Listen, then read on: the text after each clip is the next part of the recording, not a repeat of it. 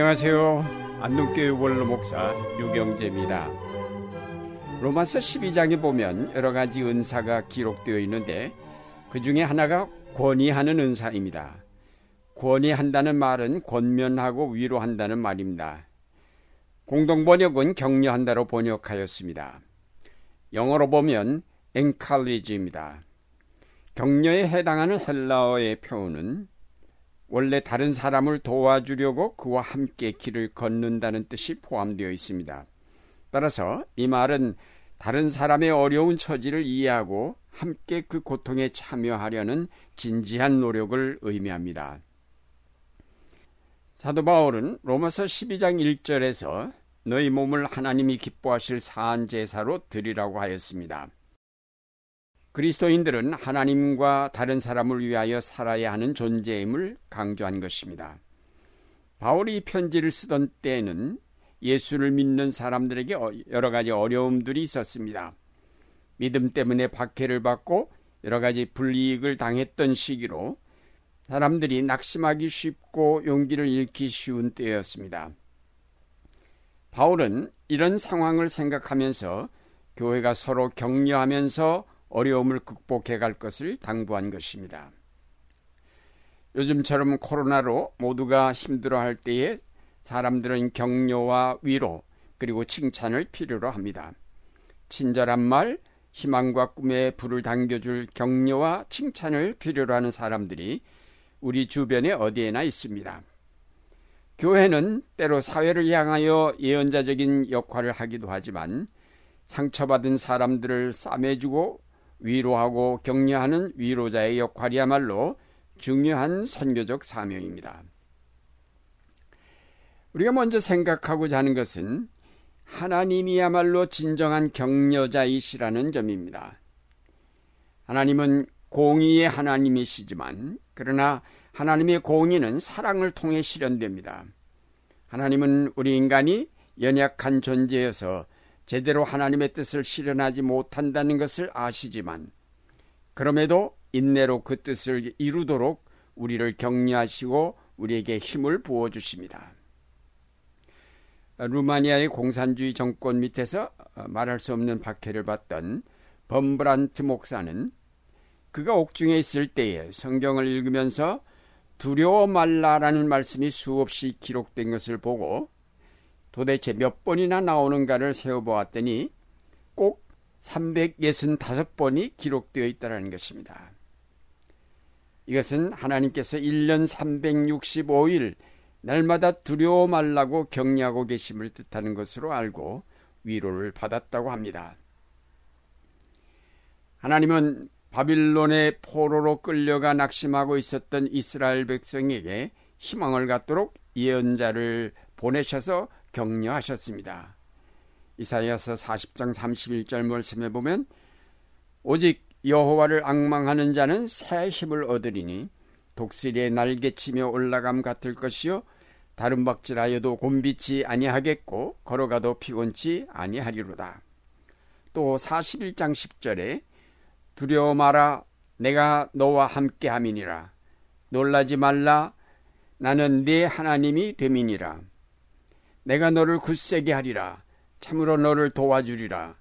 참으로 나의 의로운 오른손으로 붙들리라.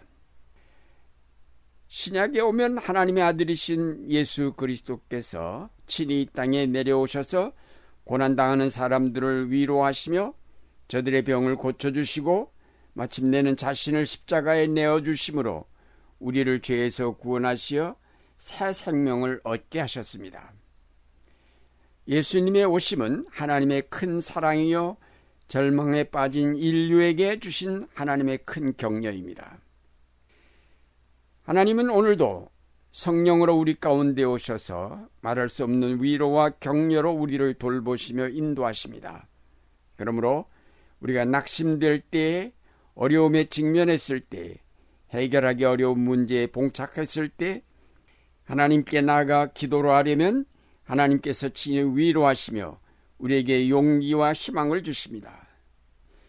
많은 사람이 하나님께 나아가 그들의 문제를 해결받았으며 희망과 용기를 되찾았습니다. 하나님은 우리가 낙심될 때 우리를 격려하시어 다시 희망을 되찾게 하시는 분입니다.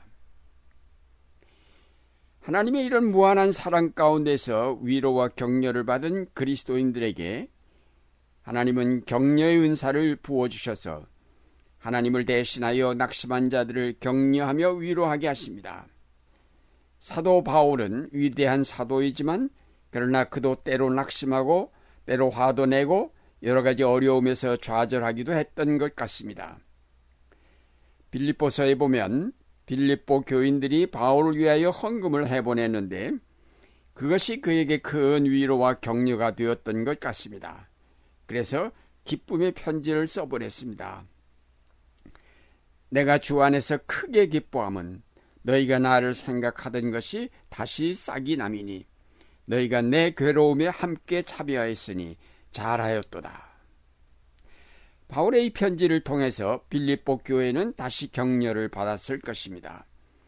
바울은 교회를 통해 격려를 받고 그리고 다시 그들의 신앙의 행위를 칭찬함으로 그들을 격려하였던 것입니다. 미국의 소설가 마크 트웨이는 멋진 칭찬을 한 번 들으면 그것만 먹고 두 달은 살 수 있다라고 하였습니다. 우리는 모두 누군가가 자기를 칭찬하는 말을 해주면 그 말이 준 뿌듯한 기분을 잊지 못하고 마음속에서 그 말을 거듭거듭 되뇌곤 합니다. 진심에서 우러난 간결한 칭찬은 상대방을 정말 기쁘게 해주는 보약입니다. 제2차 대전 마지막 대공세가 진행되고 있을 때 아이젠하워 장군이 라인강 근처를 거닐다가 시무룩해 보이는 사병 한 명을 만났습니다. 기분이 어떤가? 라고 묻자 장군님 저는 몹시 초조합니다. 라고 대답했습니다. 그렇다면 자네는 나와 좋은 짝이 되겠군. 나도 초조하니까 말일세. 우리 함께 산책이나 하세. 서로에게 도움이 될 걸세. 라고 장군이 대답해 주었습니다. 장군의 적절한 격려의 말이 그 병사에게 큰 감명을 주었습니다. 격려의 은사를 가진 사람들은 다른 사람들의 문제거리, 두통거리를 함께 고민하고 함께 아파합니다. 그들은 훌륭한 청취자입니다.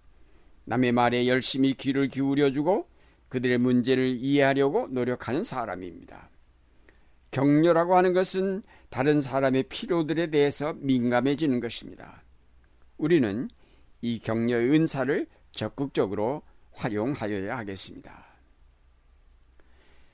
사랑하는 여러분, 사람들은 누구나 위로받기 원하며 칭찬받기 원합니다. 오늘날의 삶이 고달플수록 더 많은 격려와 사랑이 필요합니다. 오랜 시간 우리를 괴롭히고 있는 코로나19 사태로 많은 사람이 죽었고 학교들이 원격 수업으로 많은 어려움을 겪고 있고 소상공인들이 큰 피해를 입었습니다. 모두가 어려운 때이기에 서로가 서로를 격려하며 힘을 북돋워 주어야 할 때입니다. 이러한 때에 이념을 따라 상대방을 공격하고 혐오를 불러일으키는 가짜 뉴스를 전파하는 행위는 우리의 고통을 가중시킬 뿐입니다. 비난과 혐오 대신에 격려하고 위로해주며 방역 일선에서 수고하는 이들을 칭찬해 주어야 할 것입니다. 그럴 때에 우리가 이 재난을 극복하면서 새로운 도약을 할 수 있게 될 것입니다. 여러분이 하나님께로부터 받은 격려의 은사를 묵혀두지 말고 적극적으로 그것을 사용하십시오. 친절한 말로 상대방을 격려하고 전화를 걸어 위로하며 안부의 편지나 문자를 보내고 아픈 자들을 위해 기도하고 다른 사람의 말에 귀를 기울여 들어주고 내게 있는 것을 나누어 다른 사람들의 어려움을 돕는 자야말로 진정으로 격려의 은사를 받은 자입니다. 이제 여러분 모두가 받은 은사를 통해 다른 사람을 기쁘게 해주고 희망과 용기를 불어넣어주는 그리스도인들이 되시기를 바랍니다.